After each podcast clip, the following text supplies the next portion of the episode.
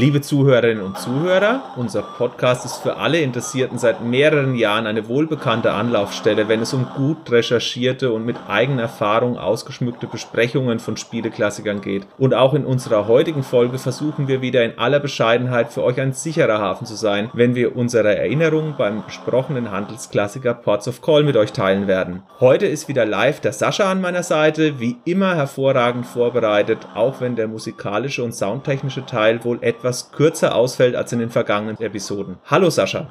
Hallo Dominik. Ja, heute besprechen wir tatsächlich Ports of Call aus dem Jahre neunzehnhundertsiebenundachtzig. Gleich eins vorweg, ich habe es damals nicht gespielt. Ich wollte es immer spielen, ich wollte es immer haben. Ich habe es jetzt für diese Episode nachgeholt und fleißig recherchiert. Ja, was kam denn damals dazwischen, dass du es nicht gespielt hast? Ich muss ehrlich sagen, ich weiß es nicht. Ich habe damals die Screenshots in den ganzen Zeitschriften bewundert und habe gedacht, boah, das willst du auch haben. Das ist ganz interessant. Ich habe damals auch Hanse, Vermeer, diverse Handelsspiele gerne gespielt, aber irgendwie habe ich es nie geschafft, da mir dieses Teil zu holen. Warum auch immer. Ja, das Spiel ist ja ein absoluter Klassiker geworden und auch damals hatte es schon eine sehr hohe Verbreitung. neunzehnhundertsiebenundachtzig kam es ja raus für den Amiga und neunzehnhunderteinundneunzig für den P C. Da liegen einige Jahre dazwischen und zu dieser Zeitspanne wird uns auch Herr Rolf-Dieter Klein innerhalb des Podcasts was sagen, denn wir hatten die Möglichkeit, mit dem Mann hinter der Marke Ports of Call zu sprechen und der kommt heute zumindest vom Band aus zu Wort. Ich kann allerdings allen Interessierten auch das deutsche Interview empfehlen, was ebenfalls auf unserer Seite abrufbar ist und auch auf YouTube das Video, wenn man das sehen möchte. Das ist natürlich nicht editiert, aber da sieht man dann die lange Fassung. Grandioses Interview mit einem sehr sympathischen Mann, der einen wahnsinnig tollen, interessanten Lebenslauf hat, aber dazu mehr nachher. Er wird ja, wie gesagt, auch noch zu Wort kommen. Ja, Sascha, du hast gesagt, du hast es damals nicht gespielt. Ich muss zugeben, ich hatte keinen Amiga, dadurch habe ich es auch nicht neunzehnhundertsiebenundachtzig gespielt, sondern meine erste Ports of Call-Erfahrung war bei meinem Cousin an einem C G A-Laptop, also der hat vier Farben gehabt und da lief nicht viel drauf. Der Vater hat damals den richtigen Computer blockiert, wo V G A da war, der dreiunddreißig Megahertz war und es gab auch Command and Conquer beispielsweise oder Railroad Tycoon oder Populous, die Spiele, die ich wirklich sehr, sehr gerne auch gespielt habe in der damaligen Zeit und die waren alle nicht verfügbar, weil die alle schnellere Rechner und eben mehr als vier Farben gebraucht hätten. Aber Ports of Call, das war so ein Spiel, wo mein Cousin gesagt hat, jo, schau mal, ich habe da ein Handelsspiel, kann man Multiplayer spielen, hast du Lust drauf? Und dann ist Ports of Call angeworfen worden und wurde auf vier Farben gespielt und zwar stundenlang. Und später hatte ich dann auch einen Computer, auf dem es gelaufen ist und habe es dann auch wirklich, wirklich lange gespielt und ja, unter anderem auch das Spiel gekauft, wobei das ist ja eine tragische Geschichte, dass eine der erworbenen Spiele von mir nicht mal dem Autor entgegengekommen ist oder zugute gekommen ist. Sehr schade, aber Paws of Pink könnte man sagen, sehr schön. Ich mag ja C G A-Grafik sehr gerne, muss ich gestehen.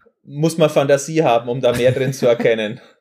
Ich merke, ich werde alt, wenn ich solche Sachen lieber habe als irgendwelche sechzig Hertz oder hundertzwanzig Hertz oder Frames per Second und so weiter. Ah ja, gut. Also mir ist das Bild in Erinnerung und das war tatsächlich funktional in Ordnung. Die Grafik von Ports of Call war für die achtziger Jahre, auch was die Bilder anging, ganz gut. Aber das Schiff selber ist ja relativ rudimentär ausgestaltet. Genauso auch das Rein- und Rausfahren zum Beispiel aus den Hafen in den Minispielen. Aber mir ist vor allem das Gewicht vom Laptop in Erinnerung, dass der so schwer war. Ja, das glaube ich dir. Jetzt hast du ja gesagt, du hast das Spiel nachgeholt und ich weiß, zweitausendneunzehn, so einen alten Klassiker hat man natürlich dann nicht hundert Stunden gespielt, sondern wahrscheinlich vielleicht ein Dutzend oder einen Tick weniger. Wie würdest du denn das Spiel beschreiben? Um ehrlich zu sein, sehr rudimentär, zu Anfang zumindest mal. Ich hatte meine Schwierigkeiten, genau durchzublicken, worauf das Spiel richtig hinaus wollte oder wie die Mechaniken genau funktionieren. Also da hatte ich echt meine Schwierigkeit und dann fehlte mir irgendwann die Motivation. Jetzt muss ich aber gestehen, hätte ich heute Vermeer wieder angefangen oder ein anderes Handelsspiel aus dieser Zeit, wäre es mir, glaube ich, ähnlich gegangen. Ja, die sind aus heutiger Sicht einfach nicht komplex genug. Wenn man sich sowas wie Vermeer anschaut oder auch sowas wie Kaiser, da fehlt so ein bisschen die spielerische Tiefe aus meiner Sicht und, was ich auch finde, es ist nicht herausfordernd. Ports of Call macht das Geldverdienen aber ganz schön schwierig. Allein schon durch die Actionsequenzen, die irgendwann dazukommen. Wie gesagt, ich hatte am Anfang wirklich die Probleme, dem ganzen System hinterherzusteigen und ja, entsprechend Geld zu verdienen. Heute sind die Spiele irgendwie so ausgelegt, du fängst zwar ganz klein an, aber du machst schon relativ schnell Erfolge. Mhm. Du verdienst schon wenigstens ein bisschen Geld, kannst schon mal ein größeres Schiff kaufen oder ähnliches. So wird es heute eher aufgebaut. Und Ports of Call ist schon Anfang an gnadenlos. Ja, also es gibt keine Steigerung innerhalb des Schwierigkeitsgrades. Man wird von vornherein ins kalte Wasser geworfen. Das fängt schon damit an, dass man entweder eine kleine, ausgemusterte Schiffklasse für ein bis zwei Millionen Euro kaufen kann oder eben die aktuelle Mid-Level-Section so für vier oder fünf Millionen dann sein erstes Schiff sich holen kann. Man hat fünf Millionen Euro Startkapital, also meistens entscheidet man sich für das vier Millionen oder das ein oder zwei Millionen Schiff. Beides mit Vor- und Nachteilen. Beispielsweise hat man einen höheren Unterhalt oder man hat eben eine schnelle Fahrt bei den großen Schiffen, vielleicht auch tatsächlich ein bisschen attraktivere Preise, aber höhere laufende Kosten, und bei den anderen fährt man sozusagen mit der Resterampe rum und kann eben damit auch schnelles Geld verdienen, weil die Unterhaltskosten geringer sind. Dafür hat man eben das Problem, dass die Zeit auf dem Ozean auch länger dauert, einfach weil die Höchstgeschwindigkeit auch niedriger ist und vielleicht auch das preis-leistungstechnisch nicht so sinnvoll ist, die Dinger auf Höchstbetrieb zu fahren, einfach weil die sehr viel Öl fressen. Aber wir fangen mal nochmal ganz von vorne an. Ja. Was macht eigentlich Ports of Call? Ports of Call bedient das Thema Tramp-Schifffahrt. Das habe ich jetzt auch gelernt, was es überhaupt ist. Ich habe das noch nie gehört. Die Tramp-Schifffahrt kann man übersetzen mit Bedarfsschifffahrt. Das bedeutet, ja, im Güterverkehr, da gibt es zwar viele Linien, aber auch einige Schiffe, die nur warten darauf, in irgendeinem Häfen, dass ein Auftrag kommt. Wenn sie dann sehen, hoppla, okay, da werden zwanzig Tonnen Kaffee verkauft und die muss ich nach Hamburg bringen, das passt, rein damit. Und natürlich auch noch andere Waren. Dann guckt man, dass man das Schiff voll kriegt und dann in den nächsten Hafen reinfährt. Alles nach Bedarf. Es gibt auch welche, wo man mit Termin im Zielhafen ankommen muss. Das sind dann sozusagen die Termingeschäfte. Es gibt aber auch die, wo man einfach von A nach B die Waren ganz normal transportiert. Beides ist in Ports of Call drin. Man spielt eine Reederei, kann beliebig viele Schiffe haben. Anscheinend gibt es bei zweihundert so ein Problem mit der Anzeige, hat Herr Klein gemeint, nachdem das einige Fans aufgrund von tausenden Stunden wahrscheinlich herausgefunden haben. Aber als normaler Spieler hat man vielleicht irgendwann ein Dutzend oder zwei Dutzend Schiffe und wahrscheinlich ein oder zwei von diesen großen, sehr teuren Schiffen, die auch ein Seitenruder haben. Und losgehen tut das Spiel mit einem Schiff. Man sucht sich den Heimathafen aus. Das ist schon ein interessanter Punkt, weil man legt damit auch fest, wie es um die Subvention bzw. um die Besteuerung des Ertrags steht bzw. um die Unterstützung der Firma aufgrund von staatlichen Subventionen. Da gibt es alles Mögliche an Häfen. Welchen hast denn du genommen? Ich glaube, ich habe Singapur genommen am Anfang. Einfach mal so. Ich habe irgendwas wahllos genommen. Das war gar nicht so schlecht gewählt, weil Singapur ja tatsächlich niedriges Steuersystem hat. Wenn du Hamburg nimmst, wird von dem Gewinn wesentlich mehr abgezwackt innerhalb des Spiels. Das muss man natürlich wissen, denn das, was du angesprochen hast, das Spiel wirft dich ins kalte Wasser. Darüber gibt es keine Rückmeldung innerhalb des Spiels, sondern nur innerhalb des Handbuchs. Das heißt, man muss das Handbuch entsprechend auch vorher studiert haben und diese drei, vier Seiten Einleitung gelesen haben, um auf diese Steuern aufmerksam zu sein. Der Herr Klein hat uns das auch im Interview verraten. Das spielen wir an der Stelle mal ganz kurz ein. Auch ganz wichtig ist die, die Wahl des Hafens am Anfang. Das stimmt. Sehr, sehr entscheidend. Also in Industrieländern hat, hat man zum Beispiel höhere Steuern. Das wird alles von den laufenden Gebühren abgebucht, von den Bürokosten und so weiter. In den Drittländern hat man andere Nachteile. Die Sache mit dem Schmuggel hängt davon ab, wo und wie und wohin man fährt. Und oft meist nur eine gute Entfernung. Genau. Also. Das ist auch, auch da gibt es sehr viele Sachen, die da immer reinspielen. Da läuft ziemlich viel im Hintergrund. Es läuft zum Beispiel ein kompletter Wettersimulator mit realistischen Daten ab. Also die Stürme tauchen auch in den Gegenden auf, in denen sie häufig einen ärgern. Also das ist nicht, nicht reiner Zufall, sondern da ist ein echter Wettersimulator mit Strömungen dahinter, der, der da verwendet wird, um, um die Beauforts auszurechnen. Ja, da muss ich gestehen, ich habe das Spiel ja total unterschätzt. Das habe ich ihm auch während dem Interview gesagt. Ich habe mich dabei entschuldigt, weil das ist schon Wahnsinn, was der da reinbaut. Einmal, wie gesagt, dieses Steuersystem im Hintergrund laufen so viele Berechnungen auf Basis von Realdaten, die er eingegeben hat. Das ist Wahnsinn. Aber das ist leider der Nachteil, man bekommt es bei dem Spiel nicht mit. Ich denke mal, heutzutage ein Entwicklerteam würde das ganz anders aufbauen. Da würdest du wahrscheinlich mit Statistiken zugeschmissen. Da steht auch drin, was weiß ich, garantiert, an diesem Heimathafen zahlst du so und so viel Steuern, das wird abgezogen, jenes musst du beachten, das kriegst du an Subventionen und und und. Das hat er natürlich vereinfacht, was ja einerseits toll ist, aber da fehlt mir dann doch schon wieder etwas die Transparenz. Also das Spiel hat ja unter anderem auch eine Bilanzierung im Büro, die ist allerdings wirklich auch rudimentär gehalten, das heißt, die ist sehr vereinfacht wiedergegeben, es gibt keine einzelnen Abrechnungen, wie jetzt die letzte Fracht abgerechnet wurde, es gibt keine einzelnen Statistiken für jedes Schiff, sondern es gibt's immer nur für die komplette Firma und es gibt's auch nicht für, wie sieht's denn mit der Besteuerung aus oder wie viel Geld habe ich für die Hafenschlepper gelassen oder für Strafen oder, oder, oder. Das wird alles in der Bilanz eigentlich verschwiegen, da muss man so ein bisschen Gefühl dafür haben, wie der Kontostand vor einem Auftrag und wie der Kontostand nach einem Auftrag ist und dann eben gucken, dass der wie in so einem Zickzackkurs an der Börse langsam nach oben geht. Da fehlen einfach dem Spieler so ein bisschen, vor allem aus heutiger Sicht, Rückmeldungen. Also man kann ja Sachen visuell innerhalb von Spiel unterbringen oder zumindest als Zahlen, Statistikenkolonne und da ist der B W L-Teil zumindest in Ports of Call Classic, wie es heute heißt, denn es gab ja dann auch noch weitere Versionen der Serie Ports of Call, dürftig ausgestattet. Also da fehlt so ein bisschen dieses Feedback für den Spieler, aufgrund dessen man die bestmögliche Entscheidung trifft. Allerdings ist es auch in gewisser Weise realistisch, denn der Realismus steht im Vordergrund und wer weiß schon in der Wirtschaft, ob er wirklich die bestmögliche Entscheidung getroffen hat. Wir wissen auch nicht, ob wir heute die Aktien kaufen oder verkaufen sollen oder wo wir unser Geld am besten anlegen oder ob vielleicht morgen noch was Besseres verfügbar ist. So gesehen wird das wieder realistisch abgebildet. Ja, sicher. Das, was ich hier jetzt kritisiere, das ist wirklich Heulen auf hohem Niveau und im Vergleich zu heutigen Teilen, dem man einfach, ich denke mal, auch mehr Speicher und Darstellungsoptionen hat, ist das vielleicht besser unterzubringen und ich denke mal auch, dass Herr Klein wirklich mehr auf das Spielen, das Szenario geachtet hat, als auf solche Sachen, die mhm. dann für ja Hardcore-Spieler umgesetzt wurde. Ja, der Herr Klein hat ja auch so angedeutet, der Simulationsaspekt, das Abbilden einer realen Welt, das ist so ein bisschen die Herausforderung gewesen, die er mit Ports of Call gesucht hat, denn im Gegensatz zu den anderen Spielen, die du aufgezählt hast, Vermeer, Anfang zwanzigstes Jahrhundert, Fugger, das ist sechzehntes Jahrhundert, Hanse, dreizehntes Jahrhundert oder eben auch Kaiser, das ist Spiel dann achtzehnhundert in so einer Art Fantasie-Kaiserreich, da ist ja die Reichsgründung gerade nicht möglich wegen Napoleon, also halte ich eher für ein unrealistisches Szenario, da hat man halt nur eine Jahreszahl genommen, will er ja wirklich die Welt der achtziger Jahre abbilden. Es geht schon alleine damit los, dass eben wirklich auch bedeutende Häfen genommen sind. Das geht damit los, dass man wirklich auch bedeutende Häfen auf der Welt ansteuert, die abgebildet sind, was wirklich den Schiffsverkehr dort vor Ort angeht, wie viele Schiffe dort liegen, wie viele Einwohner dort sind, was das Bruttoinlandsprodukt von den Ländern ist. Also auch die Wirtschaftskraft abgebildet, welche Aufträge dort auftauchen können, also sprich welche Maschinen, Elektrogüter, landwirtschaftliche Erzeugnisse und und und. Und Öl, also je nachdem, was man da transportiert, das hängt eben auch ab davon, in welches Land man fährt. Ich glaube, Öl kann man nicht transportieren, aber den Rest schon.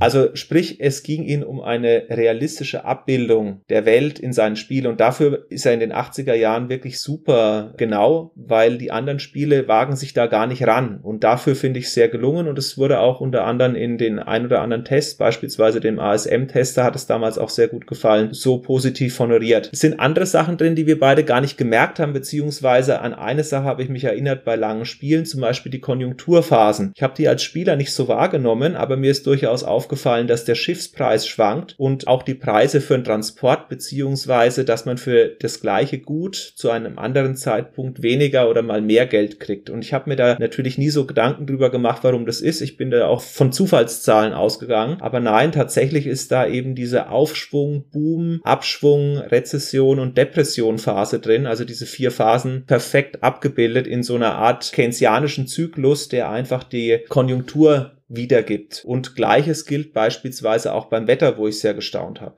Ja, Wetterdaten einzugeben, das hätte ich es auch nicht gedacht, weil es kommt ja ab und zu mal vor, dass ein Eisberg vor Afrika gesichtet wird. Und umfahren werden muss. Richtig, das ist der Running Gag. Wenn man sich mit Ports of Call befasst, sieht man das oder liest man das in sämtlichen Foren, wo sich die Leute drüber lustig machen. Herr Klein hat allerdings nur mit den Augenbrauen gezückt und gesagt, das kann aber trotzdem vorkommen, theoretisch.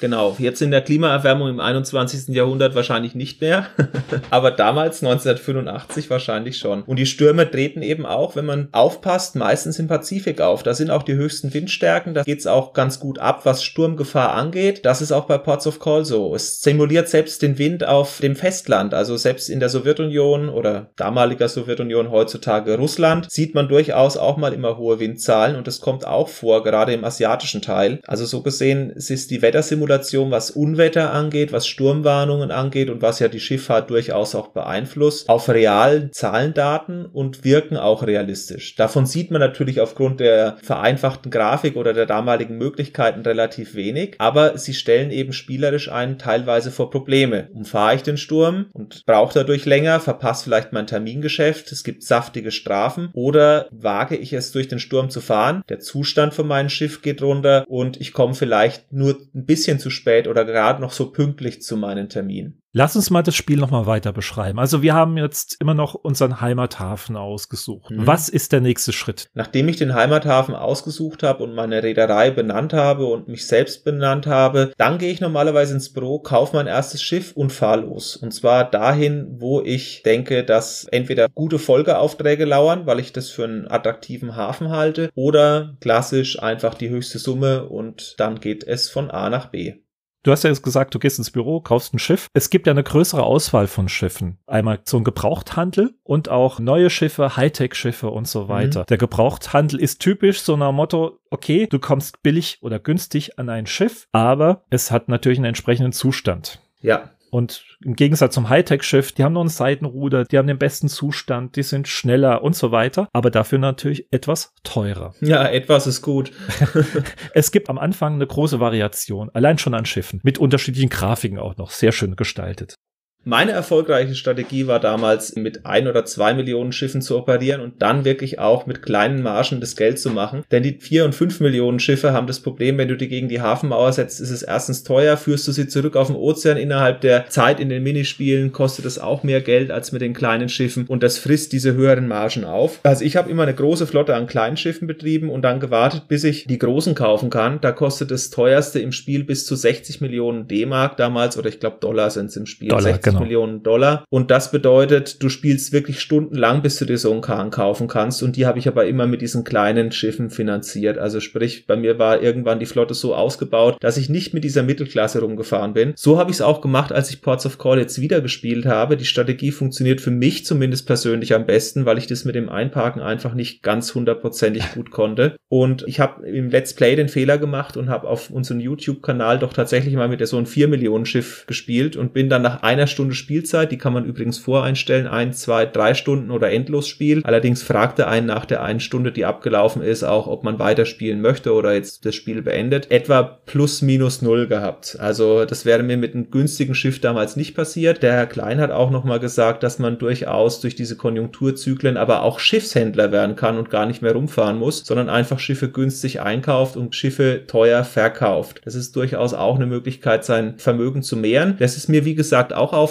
aber das war jetzt nie meine Prämisse, das zu machen, weil dazwischen diesen Konjunkturzyklen vergehen auch ein paar Wochen bzw. Monate und so einfach kann man dann nicht warten als Spieler und sagen, ich drücke jetzt nur noch weiter.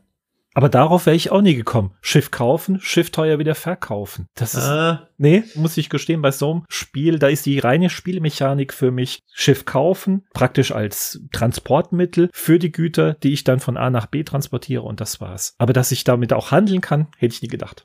Bei Patrizia eins gab es aufgrund von Speicherbegrenzungen bis zu zweihundert Schiffe konnten da mitfahren. Und das war natürlich auch die K I, die Schiffe gebaut hat und dadurch waren irgendwann die zweihundert Schiffe voll. Und du konntest dann auch sagen, dass du mit Schiffen sehr guten Handel treiben konntest. Beispielsweise, wenn es Piraten geändert haben und du die Schiffe verkauft hast, weil die haben einfach ein Heidengeld dafür geboten. Gleiches war natürlich auch, wenn zum Beispiel der Handel da nicht so floriert hat. Das kenne ich aus späteren Spielen mit der Schifffahrt auch nochmal. Mhm. Aber für mich war das damals eben auch nicht so klar erkennbar. Ich weiß, dass ich Schiffe auch verkauft habe und mal auf den Kaufpreis geguckt habe, ob ich jetzt kaufe oder vier Wochen später und dann hat man so schon das Gefühl dafür, aber für mich war es immer Waren von A nach B fahren und mhm. nie, jetzt kaufe ich mal ein Schiff günstig, hahaha, lass es im Hafen und drei Monate später verkaufe ich es, also so habe ich es eigentlich nie gespielt. Wie gesagt, so hätte ich es auch nie gesehen.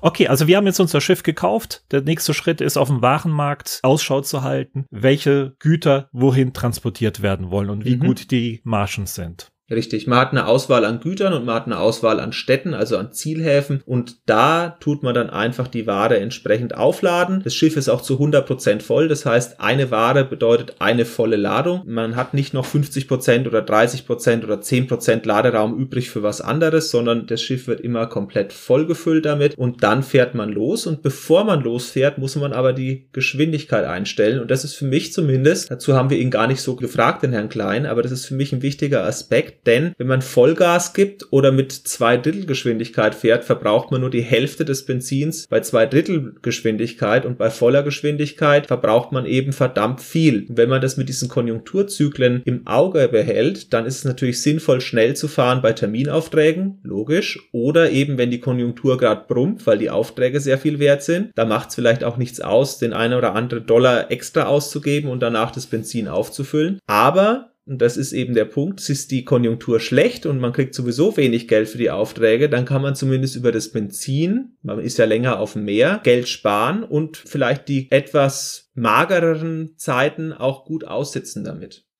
Mhm. So, dann hast du praktisch deine Waren geladen, du hast alle schon vorbereitet, indem du sagst, dem Kapitän, du befindest dich ja praktisch in Personalunion zwischen Reeder und Kapitän auch. Personalunion, ja. Danach kommt eventuell etwas, was einigen vielleicht Freude bereitet, aber für mich als Frust diente. Das sind die Actionsequenzen in diesem Spiel. Du kannst ja damit beginnen, dass du sagst, okay, das Schiff soll herausgeschleppt werden. Mhm.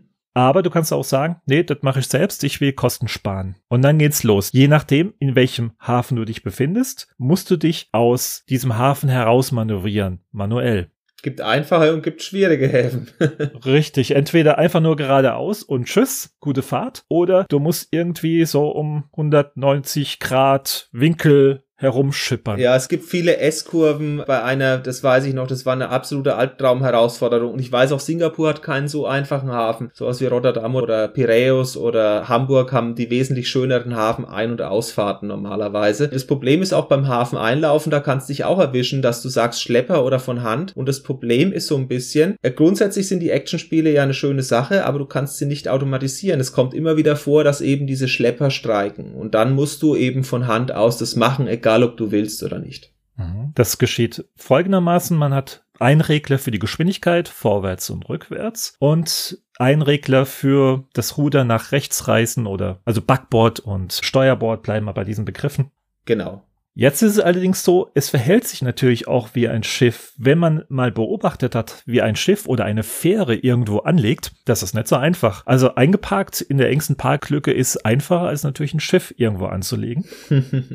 Jetzt ist es so, ich habe in diesen Action-Sequenzen immer, und ich betone, immer versagt. Warum? Weil ich alleine schon vergessen habe, das Heck zu berücksichtigen. Ich bin immer mit dem Heck, weil es hinten ausgestellt ist, immer an die Kaimauer gestoßen. Damit war das Action-Spiel vorbei und ich habe ewig lange Rechnungen zahlen müssen dafür. Ich habe geflucht. Ja, die Rechnungen sind hoch. Je teurer das Schiff, desto höher die Rechnung. Deswegen sage ich ja, für ungeübte Spieler, und das ist man nach so vielen Jahren, ich spiele es ja auch nicht regelmäßig, ich habe es jetzt für den Podcast rausgeholt und zwischendrin immer wieder mal für eine Stunde oder zwei oder auch mal für einen Abend, aber das macht einen nicht zu einem guten Schiff-Einparker bei Ports of Call und das macht den Vorteil für die günstigen Schiffe. Was man noch dazu sagen muss, neben den Vorwärts-, Links- und Rechtsfahren, die Sachen reagieren verzögert, so wie du es beschrieben hast. Das heißt, wenn ich sage, ich gebe volle Kraft voraus und das Schiff fährt wirklich schnell und ich sage jetzt voller Rückwärtsgang, dann wird es trotzdem noch so vor sich hin gleiten, bis die Motoren umgekehrt sind. Es, man sieht so einen Schubregler, wie ist der aktuelle Schub, wie ist die aktuelle Geschwindigkeit, das ist angezeigt mit Balken und wenn ich dann den Schub umkehre,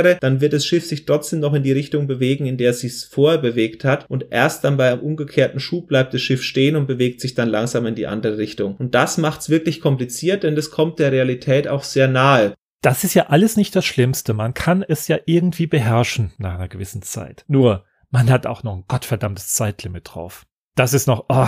Der Schwierigkeitsgrad verkürzt dieses Zeitlimit und ich muss ehrlich sagen, selbst als ich es gut gespielt habe, ich habe nie im dritten Schwierigkeitsgrad gespielt, immer eins oder zwei, war mir das Zeitlimit manchmal zu knapp, weil die Häfen manchmal wirklich auch gemein sind und die Anhaltezone erbarmungslos klein. Also man hätte den Spieler durchaus eine etwas größere Varianz geben können, um einparken zu können. Aber, und das muss man Ports of Call zugutehalten, es war lange auch als Schifffahrtssimulator-Training für Leute, die die als Kapitän später in der Realität eingesetzt werden sollten, ein Übungsmodus. Das heißt, es war durchaus als Simulator anerkannt bei wahren Schifffahrtsgesellschaften. Ich möchte es jetzt auch hier wieder nicht schlecht reden. Das spiegelt nur meine, sagen wir so, Ungeübtheit in diesem Spiel wider. Allerdings erkenne ich an, dass es unglaublich gut wirkte. Muss man wirklich sagen. Es hat halt nur einen sehr hohen Schwierigkeitsgrad, an dem ich, ich persönlich gescheitert bin. Zumindest mal für die paar Stunden, die ich gespielt habe. Also das ist auch wirklich hart. Ich weiß auch, als ich das erste Mal Ports of Call gespielt habe, habe ich mir gedacht, oh cool, das ist ja mega komplex. Damals in den frühen neunzigern. Ich war ja auch noch ein, in den niedrigen Teenagerjahren. Man hat diese ganzen Actionspiele, so wie ich sie eigentlich nur von Ölimperium gekannt habe. Und man hatte die Hafenein- und Ausfahrt. Man hatte die Rettung von in Seenot geratenen Matrosen. Man hatte Eisberge zu umfahren. Man musste Schiffen ausweichen, nur mit so einer Art Radarbild. Das fand ich alles hochspannend. Und jetzt kommt es ab. Aber wir haben das ja auch zu zweit gespielt. Also wie gesagt, mein Cousin und ich und mein Bruder und ich. Und wenn du im Zweispieler-Modus bist, dann bremsen diese Action-Spiele einen auch aus. Also im Einspieler-Modus mag es sein, dass sie ermüdend sind, aber du spielst jetzt auch nicht zehn Stunden unbedingt am Stück, sondern zwei, drei. Und wenn du es dann wieder mal hinlegst, kannst du es vierzehn Tage später wieder spielen. Zumindest war das in den neunzigern so für mich. Auch mangels Spieleangebot. Heutzutage quellen ja die Steam-Bibliotheken oder irgendwelche anderen Möglichkeiten, Spiele zu spielen über. Das war damals nicht ganz so. Die Actionspiele selber haben mich trotz allem motiviert und in gewisser Weise ermüdet, also nach einer Zeit immer ermüdet. Aber was ich schlimm fand, im Multiplayer haben die wirklich das Tempo rausgenommen. Dieses, ach, welches Schiff habe ich wieder dahin geschickt, auch mit welcher Fracht ist es gefahren, hat es einen Terminauftrag oder nicht? Erinner dich daran mal, wenn du vier oder fünf Minuten Eisberge umschifft hast und zwischendrin oh. dein Bruder drankommt, der nochmal das Gleiche macht oder einen Hafen reinfahren muss. Das war für mich immer so eine Sache, wo ich gesagt habe, okay, jetzt nerven mich die Minispiele, ich möchte sie gern automatisieren, und es geht bei der Hafeneinfahrt, aber gerade auch in den Entwicklungsländern, und da kommt wieder dieser Realismusansatz hin, da gibt es durchaus die Möglichkeit, dass die Hafenkapitäne halt häufiger streiken, als wenn ich nach New York reinfahren möchte, und damit habe ich automatisch wieder diesen manuellen Modus und eine hohe Strafe, wenn ich aufs Meer hinausfahre oder ganz leicht die Hafenmauer küsse. Das ist nicht so gut. Also so gesehen hätte ich mir da zumindest auch in der klassischen Version schon eine Automatisierung gewünscht. In den späteren Versionen, es gibt ein Ports of Call X X L, was zum Beispiel auch bis heute als aktuelle Wirtschaftsschwerpunktsimulation der Reihe gilt. Da scheint es drin zu stecken, laut Herrn Klein. Also mich hat's definitiv gestört. Du hast aber schon einiges jetzt nochmal genannt. Aber bleiben wir auch bei der Zeitlinie. Wir haben es irgendwie jetzt geschafft, aus dem Hafen zu schippern. Wie geht's dann weiter, Dominik?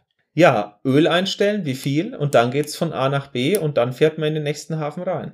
Aber zwischendrin natürlich, du hast eine gewisse Wartezeit. Also das Schiff ist ja nicht innerhalb ah, von ja. ein paar Sekunden in New York. Du meinst die Weltkarte. Richtig, genau. Ah ja, ja, zur Weltkarte kann ich kurz was sagen, das ist gar kein Thema. Man hat einen Start- und Stopp-Knopf, damit kann man sozusagen ähnlich wie bei einem rundenbasierenden Spiel das Spiel weiterlaufen lassen und es stoppt eben, wenn eine Aktion ausgelöst wird, beispielsweise ein Schiffbrüchigen retten, oder vielleicht stoppt es auch gar nicht, man fährt erst in den anderen Hafen rein und dann stoppt es, oder es kommt ein anderes Schiff an, oder oder es kommt irgendein Ereignisfenster, das Geld aus dem Büro geklaut wurde, dazu möchte ich später auch noch was sagen. Das heißt, insgesamt läuft viel von diesem Spiel ähnlich ab, wie man es vielleicht von einem Brettspiel oder von einem Aktionsspiel, das rundenbasiert ist, abläuft. Also es ist, als würde man Runden absolvieren. Tag eins, Tag zwei, Tag drei, Tag vier, und wenn ein zweiter Spieler dran ist, wird für den diese Phase eben auch durchlaufen, und je nachdem, ob man auf dem Ereignisfeld springt, hallo, da ist ein Sturm, oder oh, da ist ein Schiffbrüchiger, oder Achtung, hier sind Eisberge, wird das Spiel eben unterbrochen und man wird mit so einer Art nicht-modalen Dialogfenster darauf aufmerksam gemacht, und da heißt es dann, was möchtest du machen? Umfahren oder nicht? Die Eisberge warten, bis sie weitergezogen sind, das geht nicht, da muss man dann durchfahren. Also jedenfalls gibt's Entscheidungsmöglichkeiten hier und da. Ein Schiffbrüchigen muss ich immer retten, da kann ich nicht leider sagen, äh, gebt mal Gas.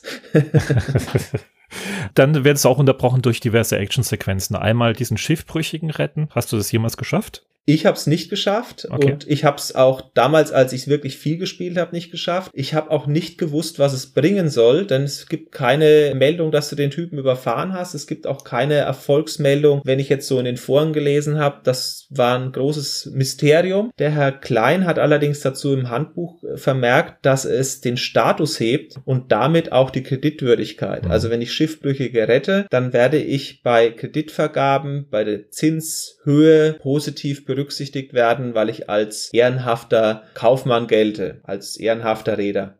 Diese Action-Sequenz läuft dann so, du hast irgendein kleines Rettungsschiffchen auf dem Bildschirm und du musst mit deinem Schiff nebendran fahren. Wieder mit der alten Mechanik, dass du erst Gas gibst und aufpassen musst, nicht zu viel Gas, wann du lenkst und so weiter. Also genauso wie am Hafen. Genau. Und dann gibt es natürlich auch noch die Geschichte mit der Kollisionswarnung mit einem anderen Schiff. Und da hast du schon gesagt, da fährst du mit der Radarsicht. Das fand ich sehr interessant. Mhm. Noch um das zu ergänzen von der Seenot, also das ist eigentlich nur ein Quadrat, was man sieht, und man muss mit dem Schiff in die gleiche Richtung im gleichen Tempo fahren und dann nicht die Plattform rammen, sondern die muss praktisch sich so an sich schmiegen. Das weiß ich nur, weil ich es gelesen habe und auch gesehen habe, wie es jemand macht auf YouTube. Ich selbst habe das nie hingekriegt, das ist verdammt schwierig. Zur Radaransicht zum Beispiel kann ich nur sagen, es ist verdammt einfach. Du schaust, wo das Schiff blinkt, normalerweise ist es vor dir, und du haust einfach den Rückwärtsgang voll rein. Das heißt, dieses Minispiel klappt für mich nicht ganz so gut, weil das war für mich damals auch nicht so, fahre ich jetzt an dem Schiff links oder rechts vorbei, was ja eigentlich so gedacht ist, sondern du schaust auf den Radar und siehst, hinter dir ist nichts und gibst Vollstoff Rückwärtsgang, was sich weder negativ auf die Zeit noch auf sonst was auswirkt, und damit war dieses Minispiel für mich immer am leichtesten zu lösen. Wenn du es wirklich umfahren willst, das Schiff, ist es allerdings eine Herausforderung, das anhand der Radarsicht zu machen. Der übliche Kreis mit dem Strich, der, der entsprechend durchläuft, und die Aktualisierung auch immer nur dann stattfindet, wann natürlich dieser Strich an dieser Stelle vorbeikommt. Genau. Die ganzen Minispiele, wie gesagt, lockern das auf. Ist aus meiner Sicht damals in den achtziger Jahren auch echt was Innovatives. Das Einzige, was mir eingefallen ist, was ich auch immer wieder gespielt habe, weil mein älterer Cousin das sehr gern gespielt hat, war Ölimperium. Da gibt's eben das, dass man die Bohrtürme löscht oder dass man nach Öl bohrt oder dass man für Öl seine Pipeline verlegen muss, schneller als der Konkurrent. Da sind diese Minispiele auch drin. Die von Ölimperium haben eher was Arkadiges, und die Spiele von Ports of Call sind aufgrund dessen, dass diese Bewegung des Schiffs wirklich simulationsgetreu gemacht ist mit realen Daten, wie sich so ein Schiff verhält, wirklich auch eine Simulation. Da ist es nicht, damit man eine Actionsequenz hat, sondern auch, weil es der Programmierer so beabsichtigt hat, man möchte hier einfach nur die Realität abbilden. Und diese ganzen Ereignisse, die passieren, sind ja auch in echt da. Bei Ölimperium heißt es, der Konkurrent hat sein Öl verkaufen können, tut mir leid, einen Monat lang kannst du dein Öl nicht verkaufen. Ja, du kannst es nicht mal günstiger loswerden, egal ob deine Tanks platzen oder nicht, sondern du sitzt halt einfach nochmal dreißig Tage drauf. Und bei Ports of Call ist es schon so, dass jedes von diesen Action-Spielen einen realen Hintergrund hat und man sich auch bemüht hat, den simulationsgerecht realistisch darzustellen. Jetzt bist du unterwegs oder endlich am Zielhafen angekommen, und dann kommt ja das Übliche, du verkaufst deine geladenen Waren, hoffentlich dann mit einem entsprechenden Gewinn, und du hast deinen Termin auch eventuell eingehalten, alles schön. Ja, und dann geht es von mhm. vorne los.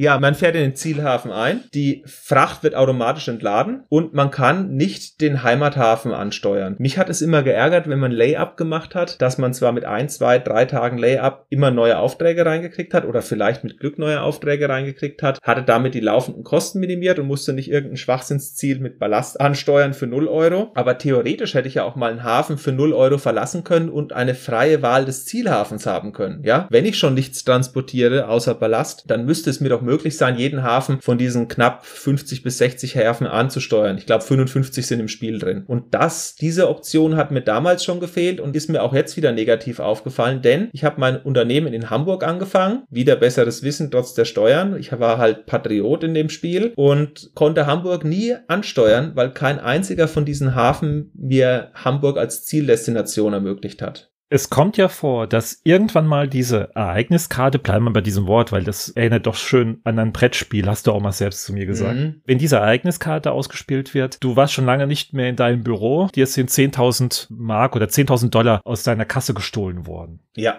So, wann kommt das? Musstest du wirklich dann zurück nach Hamburg, also in deinen Heimathafen fahren, oder passierte das generell, wenn du in das Office nicht geklickt hast?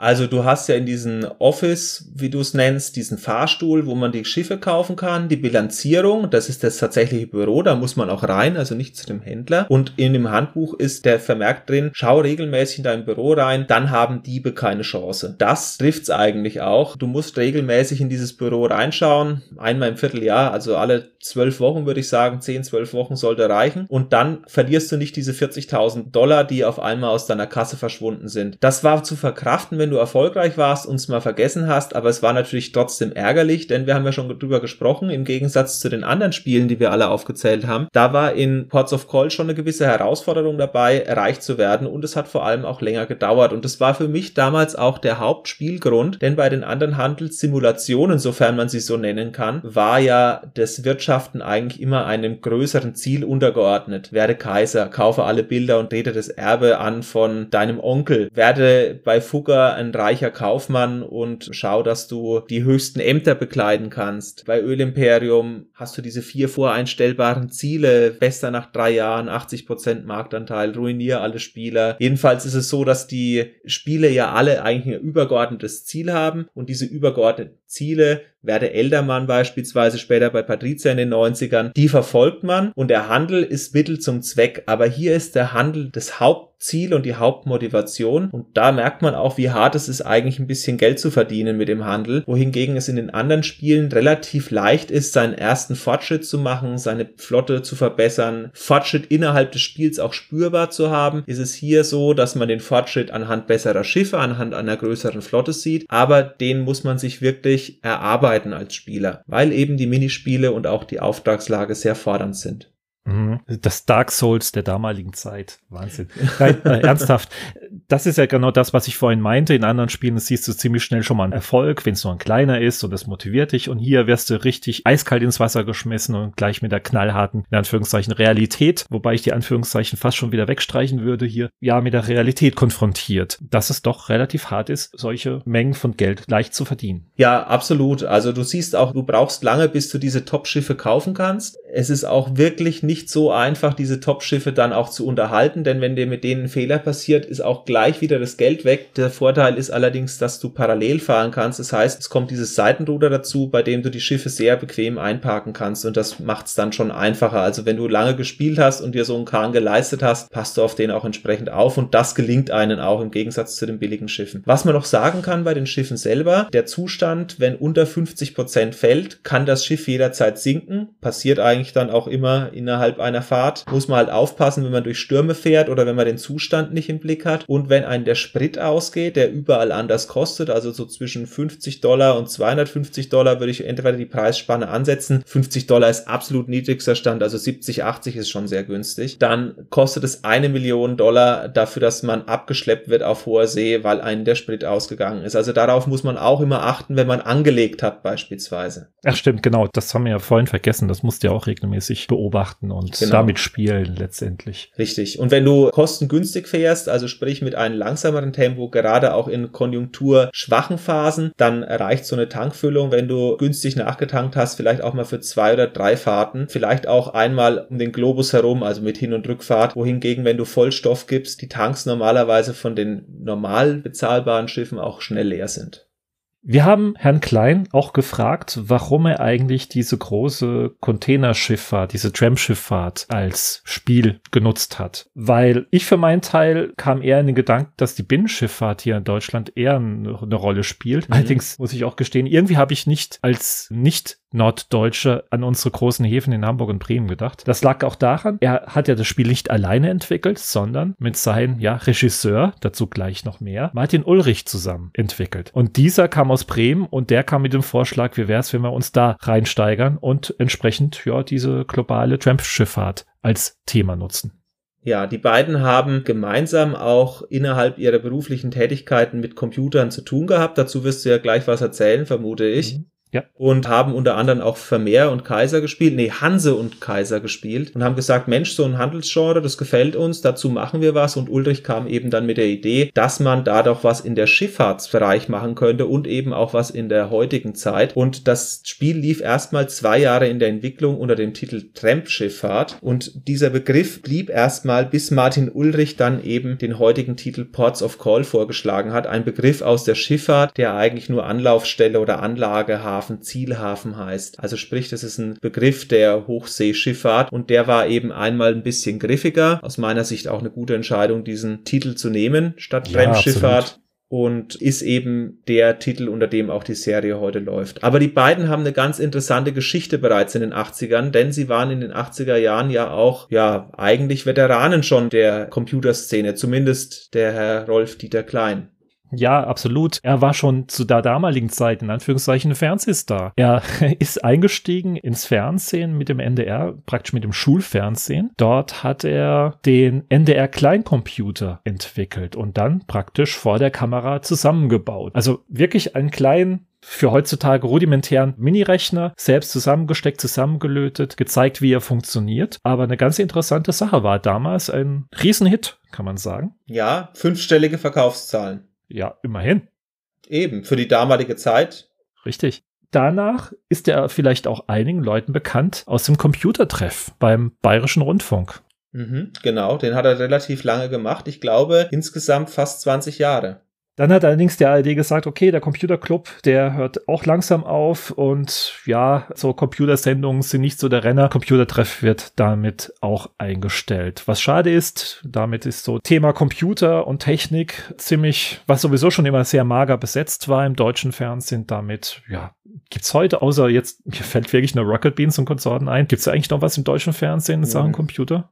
Eigentlich nicht. Es gibt halt diese Rocket Beans T V und das war's. Alles andere findet heutzutage ja auf YouTube-Kanälen oder mhm. auf irgendwelchen entsprechenden Videoportalen statt, wie Udemy. Aber so richtiges Schulfernsehen der achtziger und neunziger Jahre, so wie wir es von den dritten Rundfunkanstalten kennen, W D R, N D R, S W R, Bayern drei und was es alles gibt, also Bayerischer Rundfunk, das gibt's in der Form nicht mehr seit zwanzig Jahren. Und das war eben auch so diese Einstellung, die damit begründet war. Was mir immer in den neunziger Jahren einfällt, war dieses möchte gern coole X-Space-Format, was es auf Z D F gab eine Zeit lang. Da oh, wurden ja. letztendlich die Spiele vorgestellt, aber das hatte eine sehr kurze Lebenszeit. Und Gott sei Dank. Äh, Gott sei Dank, ja, es war wirklich zum Fremdschämen. Aber ansonsten fällt mir nur noch ein, dass es solche Sachen gab wie den Hugo und sowas auf Tele fünf, aber die waren jetzt nicht in Richtung Lernen, was man programmiert, sondern die waren dann wirklich auf Spielen getrimmt. Also in den neunziger Jahren kam da schon nichts mehr. Das waren alles so diese ja. Sachen, die man eigentlich in den achtziger Jahren neben Algebra, Französisch, Englisch, Playtime, It's Playtime weiß ich, war immer eine Sache betrieben hat und da war er eben einer derjenigen, die es mit am längsten gemacht haben und er hat es auch nochmal dann privat versucht. Der Mann ist viel beschäftigt und kriegt auch jede Menge Aufträge rein, aber weil ihm diese Sendung wirklich am Herzen gelegen hat, hat er es auch nochmal für mehrere Monate, ich glaube zwei oder drei Jahre probiert, diese Sendung online zu stellen und dann mhm. eben von zu Hause aus zu machen. Ganz nebenbei noch zwei Sendungen fallen mir ein aus den achtzigern. Das war einmal noch Computerzeit mit Klaus Krüsken, der heute noch Radiomoderator beim B R Richtig. Ist. Und äh, wie ist, ah ja, Technik zweitausend, vorher Computer zweitausend mit Birgit Lechtermann als Moderatorin. Das kenne ich nicht, aber den Klaus Krüsken seine Sendung habe ich gesehen, auch erst in der Konserve, weil da wird ganz stolz von Commodore der Amiga vorgestellt. Ja. Unter anderem mit bewegten Sprites und wie leicht es ist, Bilder zu bauen und wie viel Farben der hat und sowas. Das habe ich mir erst neulich angesehen. Deswegen die Sendung kenne ich auch aus der Zeit noch und ich weiß, ich habe den durchaus auch als Kind, wirklich als Kind geguckt, aber habe nicht richtig gerafft, worum es da wirklich geht. Computer zweitausend war auch damals die Vorstellung vom Amiga mit Amiga-Pressesprecher oder Commodore-Pressesprecher und so weiter. Sehenswert, das gibt's auch bei YouTube. Aber wieder zurück zu Herrn Klein. Ja, wie gesagt, Herr Klein hat schon eine gewisse Fernsehkarriere hinter sich und auch zur damaligen Zeit hat er sich dann mit seinem Regisseur, den Herrn Martin Ulrich, dann entsprechend zusammengesetzt und Ports of Call entwickelt. Martin Ulrich ist nicht nur Regisseur, sondern auch Autor und er hat sich praktisch um die, ja, ja, die Geschichte, kann man so sagen, von Ports of Call überwiegend konzentriert. Die beiden sind letztendlich mit dieser Sendung verwoben, dem Computertreff, und haben zwei Jahre lang praktisch dieses Spiel entwickelt, vornehmlich natürlich der Herr Rolf-Dieter Klein, der da die ganze Programmierarbeit federführend überwacht hat, beziehungsweise auf sich genommen hat und den Martin Ulrich kam da eine beratende Funktion und natürlich auch eine Funktion als Testspieler oder als Vertrauter entgegen und nach zwei Jahren war das Spiel fertig und man hat versucht, dieses Spiel dann auch über einen Publisher zu vertreiben. Erst haben sie es mit Activision versucht, sind dann allerdings irgendwie abgekommen und sind bei Aegis gelandet. Ja, er hat gesagt, bei Activision war das Spiel auch noch nicht ganz fertig. Da haben sie anscheinend so einen rohen Prototypen vorgestellt und Activision hat da gezögert und hat ihnen dann eben eine Absage erteilt. Und dann sind sie bei Aegis gelandet. Das schien am Anfang doch relativ vielversprechend. Aegis war auch der Publisher für ein Spiel namens Defender of the Crown, was auf dem Amiga natürlich damals der Renner war. Später auf anderen Systemen wie dem C vierundsechzig toll Grafik und haben damit auch zwei Grafiker dort kennengelernt. Unter anderem den großen James D. Sachs. Das war der Grafiker hinter Defender of the Crown, der den Cinemaware-Stil praktisch etabliert hat.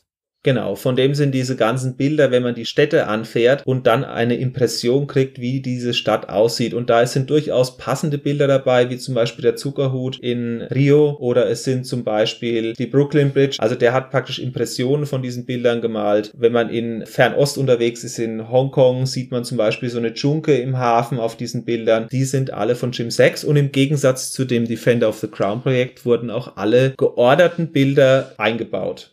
Da gab es keinen großen Abfall wie bei Defender of the Crown, was Sachs ja damals richtig frustriert hatte. Man muss auch sagen, Jim Sachs ist ein reiner Pixelkünstler. Er hat nichts Großartiges eingescannt, nachgezeichnet, abgezeichnet oder sonst was, sondern wirklich Pixel für Pixel alles per Hand gesetzt und entsprechende tolle, wunderschöne Grafiken damit kreiert. Also wer Defender of the Crown auf dem Amiga kennt, der weiß, wovon ich rede. Und auch, wie gesagt, diese symbolträchtigen Bilder für die Städte bei Ports of Call sehen auch toll aus.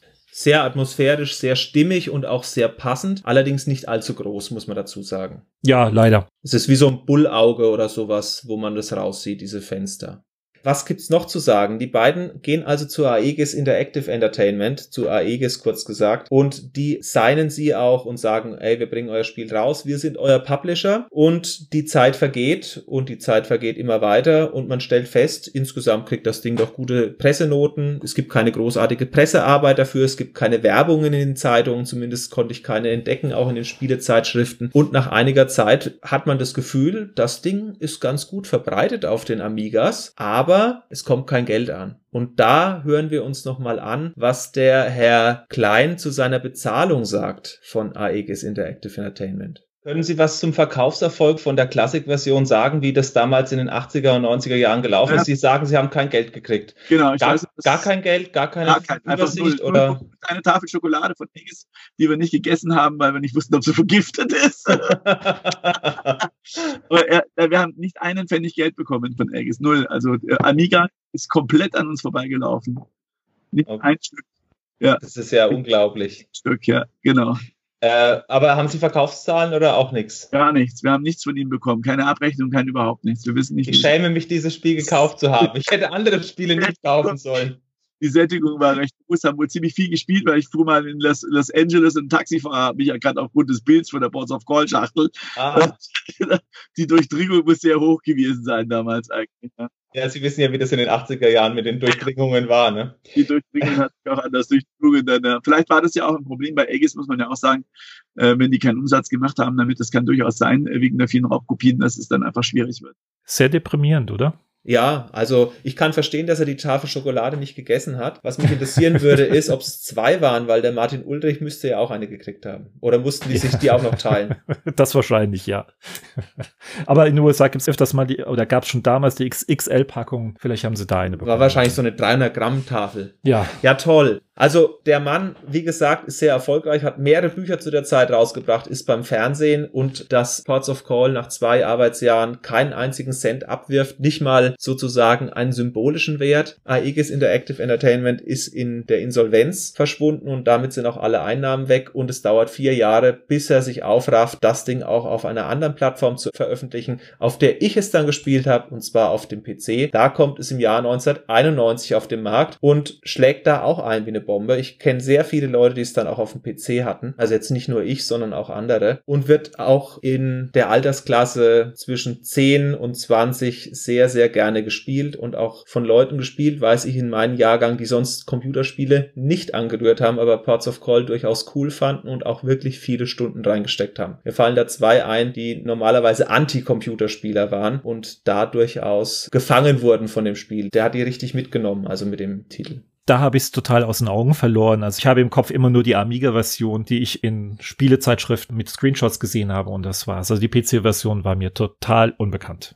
Hm. Also insgesamt fand ich die P C-Version eine runde Sache. Er hat auch gesagt, im Kern ist eigentlich jede Ports of Call-Version immer auf Basis der Simulation dieses neunzehnhundertsiebenundachtzig erschienenen Amigas, so auch die Ports of Call-Version des P Cs, die eine eins zu eins Umsetzung war. Die Tests sagen dann auch, lang, lang ist es her, da erschien auf dem Amiga die Wirtschaftssimulation Ports of Call. Jetzt, nach fast zwei Jahren, das stimmt nicht, nach vier Jahren, erscheint die M S-DOS-Version. Spielerisch hat sich rein gar nichts geändert, bis zu vier Spieler schnappen sich Fracht, Tanker und Schiffbrüchige vor der Nase weg und bestehen leichte Geschicklichkeitsprüfungen. Also ob die leicht sind oder nicht, sei mal dahingestellt. Auch die Grafik wurde nicht verändert. Ports of Call unterstützt lediglich die C G A und die E G A Farbpalette. Neu ist das Soundmodul, das der Packung beiliegt und an den seriellen Port gestöpselt wird. Zum Sound kommst ja du später noch.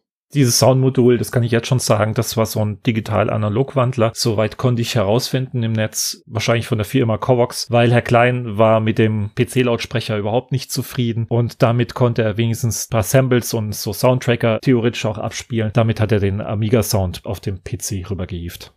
Wahrscheinlich war es der Life Size Sound Enhancer, den hast du ja auch ausfindig mhm. gemacht in dem Zusammenhang. Ja. ja, also jedenfalls, das Spiel landet auf dem P C. Es kommt raus von dem damaligen Hersteller I S D, was immer das auch ist. Die haben das damals vertrieben auf dem P C. Und dann wird es still um die Marke und Ports of Call gerät nicht nur bei dir in Vergessenheit, sondern auch bei mir und kehrt auf einmal zweitausendacht zurück in einer drei D Simulation. Richtig, ein reiner Schiffssimulator. Eigentlich das, was in diesen Minispielen versteckt war, jetzt in drei D.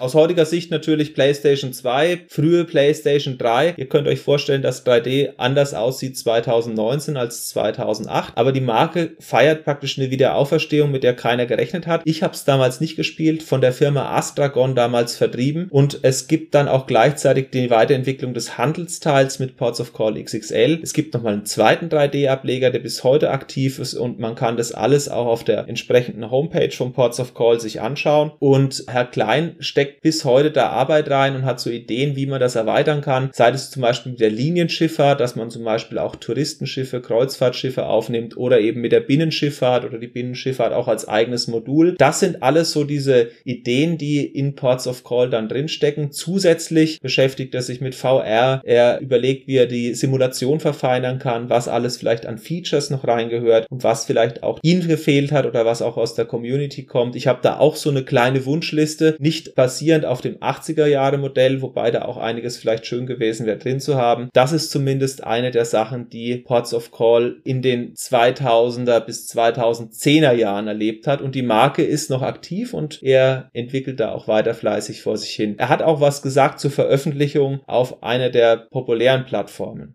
Ja, genau. Er bereitet gerade den Release auf Steam vor. Gott sei Dank. Für ihn auch, was sicherlich für ihn eine große Erleichterung sein wird, weil er macht das alles im Eigenvertrieb. Er vergibt die Keys manuell. Also man möchte sich im Shop-System eine Lizenz kaufen und die Lizenz-Keys erstellt er manuell momentan und das ist alles Handarbeit. Das macht er ja alles nebenbei. Das ist ja ein Hobbyprojekt von ihm. Das ist ja nicht seine hauptberufliche Tätigkeit. Da ist er in ganz anderen Dimensionen. Momentan kümmert er sich um einen Satelliten, den er mitgebaut hat. hat, irgendein Kommunikationsmodul, keine Ahnung. Ja, er ist an der Technischen Universität München, arbeitet als Berater vom Lehrstuhl, ist regelmäßig beim Fernsehen gefragt gewesen, war fürs Z D F unterwegs, fürs R T L unterwegs, hatte zwanzig Jahre seine eigene Sendung. Er macht immer wieder Sachen, die dann die Zuschauer auch so in Staunen versetzen, wo ans technisch Machbare gegangen wird, einfach um so einen Aha-Effekt oder so einen Wow-Effekt auch innerhalb von solchen Live-Sendungen zu erzeugen. Stichwort war damals das R T L Skispringen oder R T L Beachvolleyball, was er uns erzählt hat, aber er ist immer mit dem Fernsehen verbandelt gewesen und pflegte auch seine Kontakte. Und dieses Ports of Call ist letztendlich so sein Baby oder sein Hobby, auf das er halt, wenn Zeit ist und wenn Lust da ist, Arbeit reinsteckt. Aber, und das muss man schon sagen, er hat über die Jahre stetig Arbeit reingesteckt, weil er hat auch gesagt, seine Versionen werden ja natürlich gecrackt, das ist ganz klar. Einzelheiten zum Kopierschutz hat er nicht erzählt, aber er hat gemeint, so viele funktionierende Cracks kann es gar nicht geben, denn er hat das Spiel so oft abgedatet, dass es den Crackern langweilig wurde, ständig neue Sachen rauszuhauen.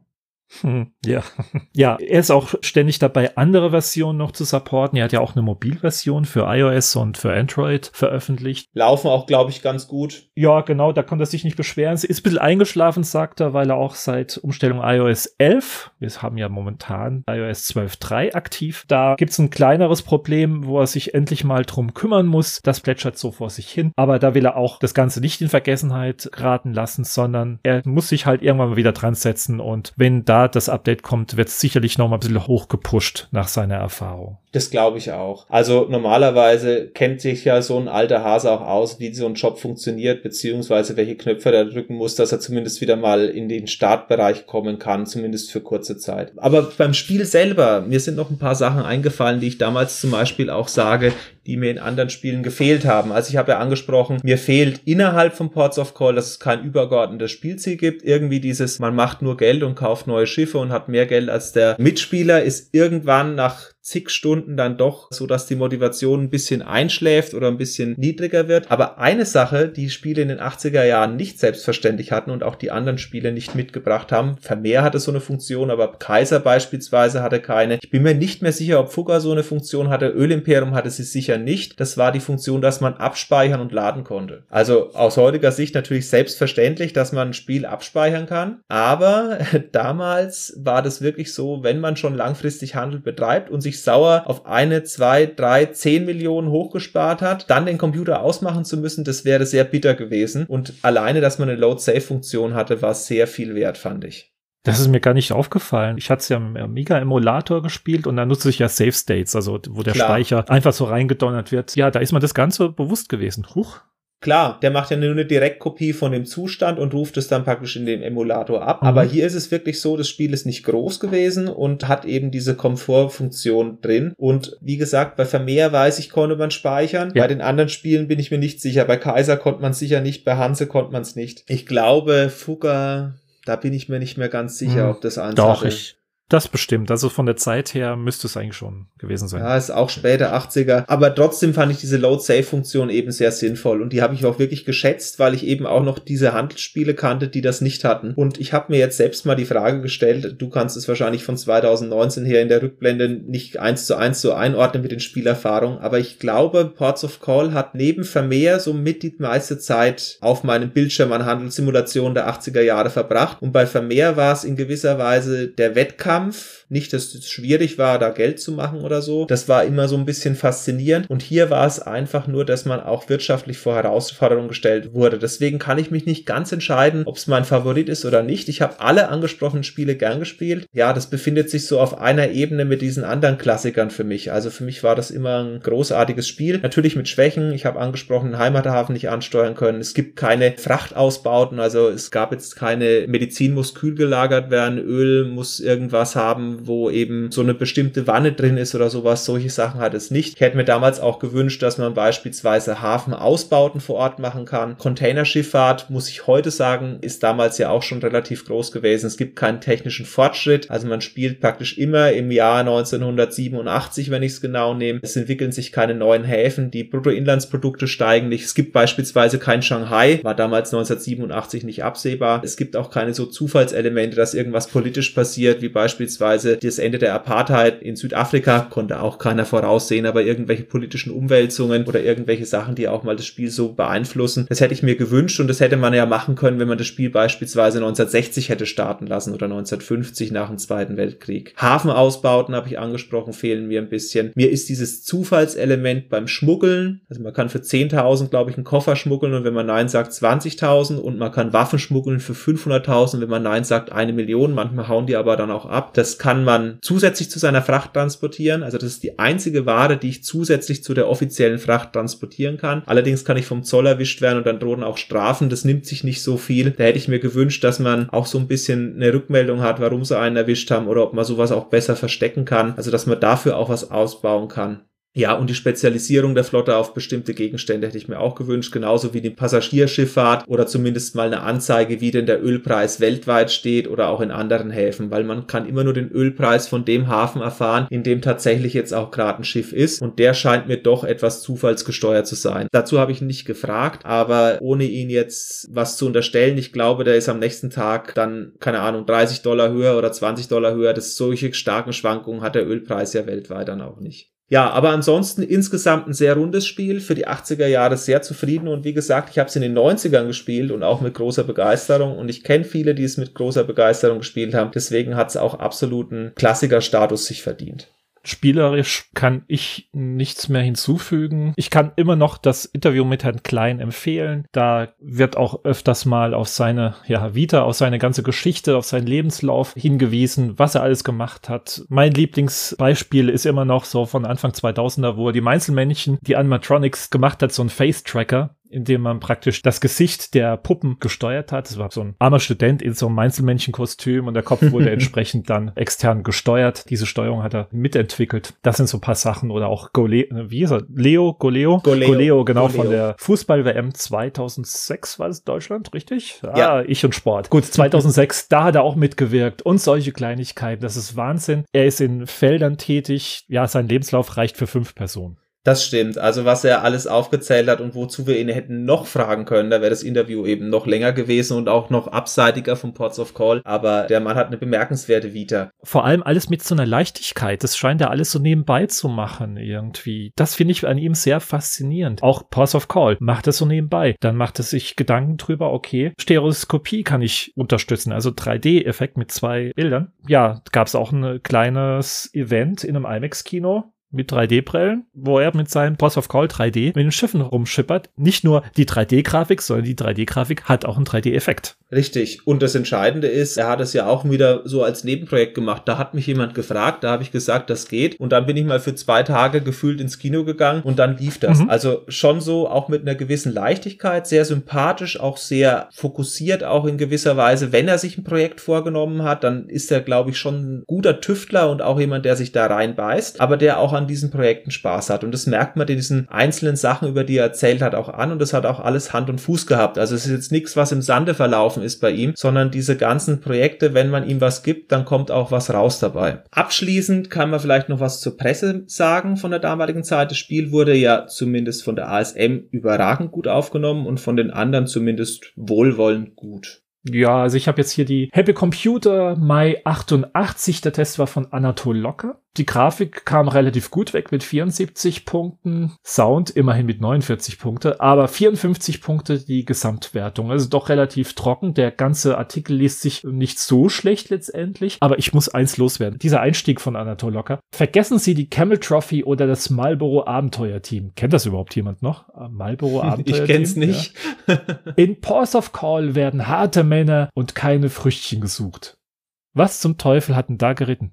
Vielleicht die Packungsseite, denn wenn man die Rückseite liest von der Red Edition, also sprich von der, die auf dem P C erschienen ist, da steht, sind Sie der geniale Tramp-Räder, der mit seiner soliden finanzierten Hightech-Flotte den anderen immer um die sprichwörtliche Nasenlänge voraus ist, oder sind Sie der leichtlebige Hasardeur, dessen Seelenverkäufer immer wieder in dubiose Geschäfte verwickelt sind und zum Schrecken der Meere werden? Das ist ein Zitat aus der Packungsrückseite von Ports of Call. Damit wurde das Spiel wirklich auch beworben. Das hätte Heinrich Lehnert, glaube ich, schreiben können. Ja, okay. Ja, aber dieser Einstieg, den fand ich schon, auch von der Zeit her, sehr interessant mit Camel Trophy oder Marlboro Abenteuer Team. Das wollte ich jetzt unbedingt loswerden. Camel Trophy und Marlboro, durften die in den achtziger Jahren noch beworben werden? Das ja, war ja. doch eher dann schon für deine Generation, die dann in den siebziger Jahren schon noch mal einen Fernseher gesehen hat, ne? Nee, gerade das Marlboro Abenteuerteam war noch kräftig im Fernsehen drin. Die haben ja so Abenteuerreisen gemacht mit dem Jeep durch die Sandwüste rasen und solche Geschichten. Boah, das sagt mir gar nichts. Ich kenne nur diese Marlboro-Urlaubsleute noch. Ja, ja, das, das geht praktisch in diese Richtung. Welcome to Marlboro Country und dann konntest du dort arbeiten. Okay, daran kann ich mich jetzt wiederum nicht erinnern. Das war in den neunzigern, das weiß ich, das haben die immer groß beworben. Als ich in Cinecittà damals in Nürnberg war, damals zur Ausbildung und Studienzeiten, da waren immer wieder solche Promotion-Teams unterwegs, unter anderem auch mal Marlboro. Ich als Nichtraucher trotzdem angesprochen worden. Die haben mir dann ein Kartenset geschenkt, eine Mundharmonika, hm. einen Feuerzeugstiefel, lauter so Zeug. Es hat nur noch gefehlt, dass sie die echten Stiefel schicken und unter anderem eben auch solche Einladungen, wo es heißt, gehe sechs Wochen und erlebe den Amerikaner Traum, arbeite auf einer Farm und qualm ab und zu eine und trinke irgendwelchen billigen Kaffee. Ich habe es nicht wahrgenommen, aber solche Sachen wurden eben auch von diesen Promo-Veranstaltungen verschickt. Irgendwann haben sie dann aufgehört. Die okay. haben dann irgendwann erkannt, dass okay. ich da wahrscheinlich nicht reagiere. Gut, wir schweifen ab. Genau. Aber sehr schön. Es gab sogar ein Liedbuch. Ach du Schande. Das weiß ich noch. Für die Mundharmonika. Die haben das nicht alles in einen Set geschickt, sondern ich habe bestimmt vier, fünf Mal Post gekriegt von denen.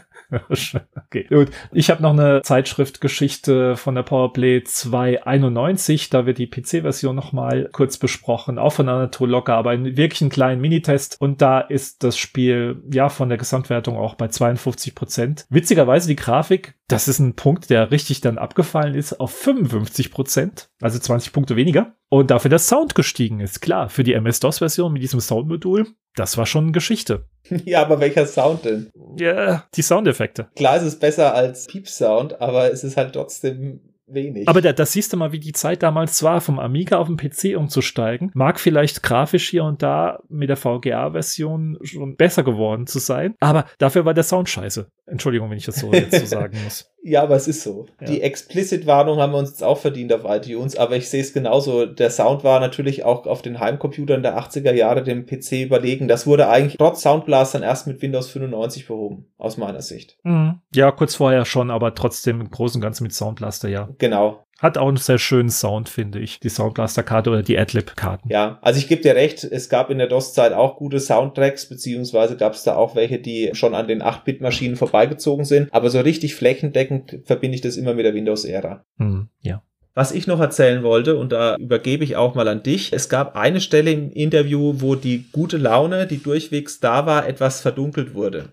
Oh ja, sehr, sehr verdunkelt wurde. Und zwar hast du ihn angesprochen auf ein Spiel mit dem Titel TransOcean, was du rausgekramt hast und gesagt hast, das hat ja viele Parallelen zu Ports of Call. Und da hat sich zum ersten Mal seine Miene wirklich verdunkelt. Da ist ihm wirklich die Laune mal kurz in den Keller gefallen. Derjenige, der schon die ganze Zeit, weit über eine Stunde, ganz fröhlich, lachend Anekdoten erzählt hat. Und da sagte er, nee, das ist äh, wirklich ein dunkles Kapitel. Ich spiele es mal kurz ein. Nur diese kleine Stelle. Da merkt man auch schon, wie gut er auf das Spiel zu sprechen ist. Darüber habe ich mal TransOcean gekauft. Das ist ein Spiel von zweitausendfünfzehn. Und ähm, habe das unter anderem gespielt und habe mich sehr an Ports of Call erinnert gefühlt. Ich weiß nicht, ob Ihnen das was sagt. Ganz einfach. Das sagt uns das, dass wir bei einem Prozess angefangen haben. Leider nicht, äh, weil das Spiel ja schon so alt ist, es nicht mehr schützbar ist in der Form. Äh, Astragon, mit für die wir ja sogar Verträge haben, haben das einfach nachmachen lassen. Ah weil ja. Es, ja, das war eine ziemlich fiese Aktion. Wir werden auch definitiv nie mehr mit Astragon irgendwas zusammen machen. Ja. Mhm. Ganz einfache Aussage aus der Geschichte, ja. Und wir haben auch, wir haben enorme Probleme gehabt, einen Haufen Anschriften von Leuten, die das verwechselt haben und von uns den Support haben wollten und sowas. Ich fand das eine ziemlich fiese Aktion. Also das ist einfach nur deshalb, ich habe mich auch nicht weiter mit dem Spiel beschäftigt, weil ich weiß, dass da immer konnte mhm. direkt ab und sagt, bitte, wenn die das unbedingt haben wollen. Äh, also ich habe es ein Ich habe es ein paar Stunden gespielt. Ja. Ich muss dazu sagen, ich kehre halt dadurch, dass ich nostalgischer Spieler bin, eher ja, ja. zu einem Klassiker zurück als zu der modernen ja. Version. Aber äh, ich, deswegen ist es ganz interessant, dass Sie das ja, ja. ansprechen. Die sitzen ja. auch, glaube ich, in Hamburg, die Richtig. Leute, die das unter ja, anderem entwickelt haben. Ja, ja. ja, um genau zu sein, gar nicht gut.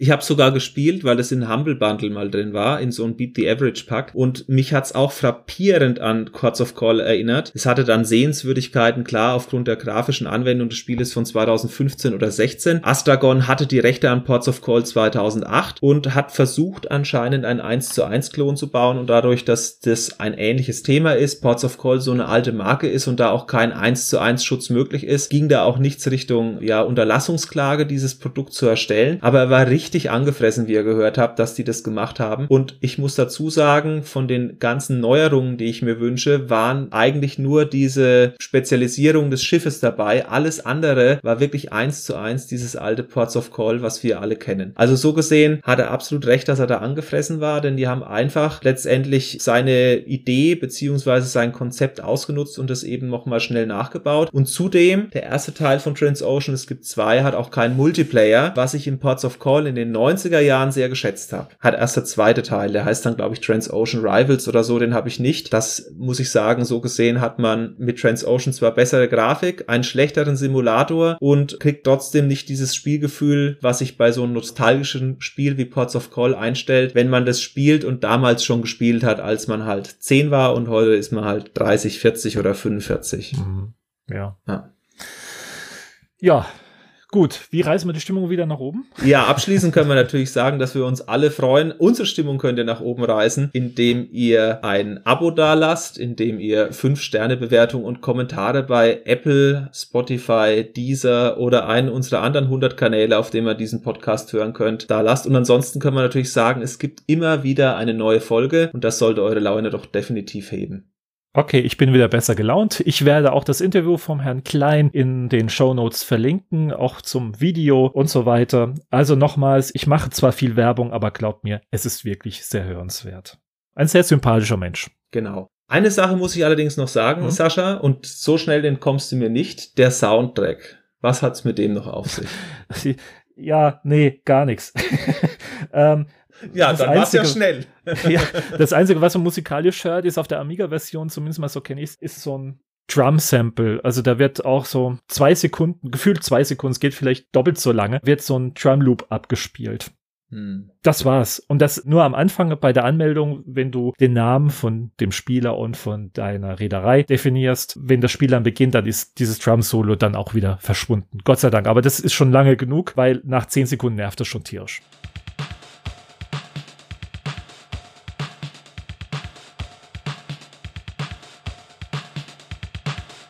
Ja, sehe ich auch so. Also ich bin auch froh, wenn dieser Morsecode weg ist. Also danach ist es ja sehr stilles Spiel, danach hört man Schifffahrtsgeräusche, Motoren. Ja, genau. Und die Amiga-Version hat ja auch noch so ein Möwengeschrei. Und was mich dann doch etwas schockiert, und ich hatte da die rosarote Brille wieder auf, acht Kilohertz für ein Soundsample sind doch sehr wenig. Ja. Stell dir mal unser Podcast, die ganze Folge auf acht Kilohertz vor. Dann Boah, hätten wir heftig. Jetzt wahrscheinlich keine Zuhörer mehr.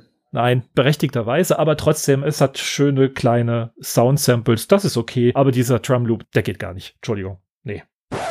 Halt, stopp, hier spricht der Maschinenraum. Ich muss mich für diesen Fehler entschuldigen. Ich sprach von acht Kilohertz. Das ist so nicht korrekt. Der Soundchip des Amigas mit dem Namen Paula hat die Fähigkeit, je nach Chip-Revision in der Regel bis zu achtundzwanzig Kilohertz wiederzugeben. Dies aber nur mit maximal acht Bit. Mir sind die genauen Werte der Ports of Call Samples leider nicht bekannt, aber allzu hoch dürften diese auch nicht sein. Nichtsdestotrotz bleibe ich bei meiner Behauptung, dass die meisten sich keine vollständige Podcast-Episode in dieser Qualität anhören würden. Nochmals, bitte entschuldigt diesen ganz fiesen Fehler und damit gebe ich wieder zurück in die Sendezentrale.